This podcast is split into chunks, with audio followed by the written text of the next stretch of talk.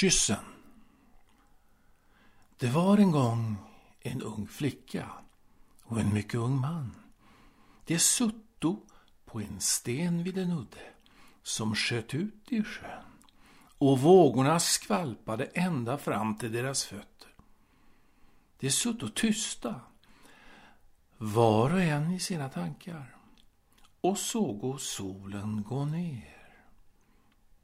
Han tänkte att han gärna skulle vilja kyssa henne.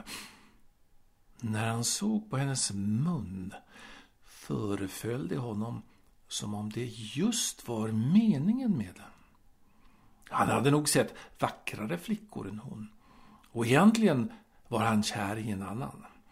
Men henne kunde han visst aldrig få kyssa, ty hon var ett ideal och en stjärna.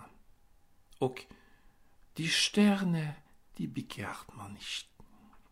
Hon tänkte att hon gärna skulle vilja att han kysste henne för att hon skulle få ett tillfälle att bli riktigt ond på honom och visa hur djupt hon föraktade honom. Hon skulle resa sig och draga kjolarna tätt omkring sig, ge honom en, en blick breddad med isande hån och gå sin väg, rak och lugn och utan onödig brådska. Men för att han inte skulle kunna gissa vad hon tänkte sade hon lågt och sakta. Tror ni att det finns ett liv efter detta?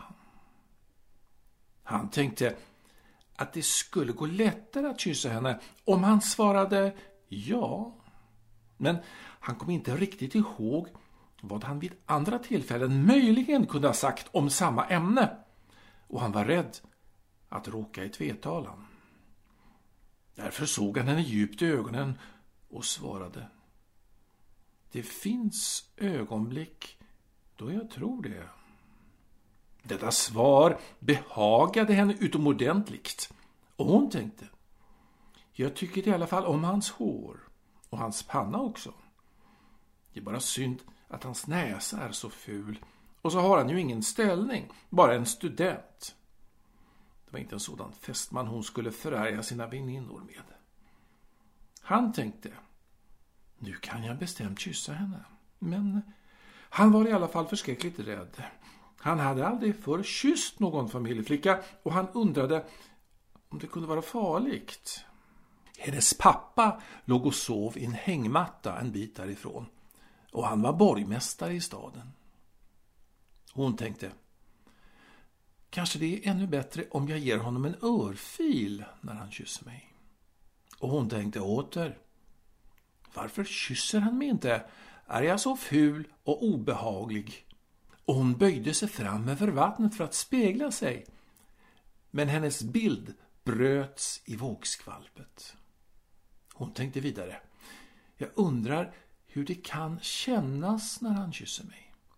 I verkligheten hade hon bara blivit kysst en gång av en löjtnant efter en bal på stadshotellet. Men eh, han luktade så illa av punsch och cigarrer och eh, hade visserligen smickrat henne litet att han kysste henne eftersom han i alla fall var löjtnant. Men eljest tyckte hon inte att det var så mycket med den kyssen. Förresten hatade hon honom därför att han inte hade friat till henne efteråt och eller ens brytt sig om henne alls. Medan de sutt och så, var och en i sina tankar, gick solen ned och det blev skumt. Och han tänkte, eftersom hon sitter kvar vid min sida fast solen är borta och det har blivit skumt så kan det ju hända att hon inte har så mycket emot om jag kysser henne. Och han lade sakta armen om hennes hals. Detta hade hon icke alls tänkt sig. Hon hade trott att han bara skulle kyssa henne utan vidare och så skulle hon ge honom en örfil och gå sin väg som en prinsessa. Nu visste hon inte hur hon skulle göra. Hon ville nog bli ond på honom, men hon ville inte heller gå miste om kyssen. Därför satt hon alldeles stilla.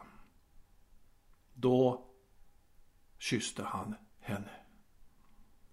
Det kändes mycket underligare än hon hade trott. Hon kände att hon blev blek och matt. Och hon hade alldeles glömt att hon skulle ge honom en örfil och att han bara var en student.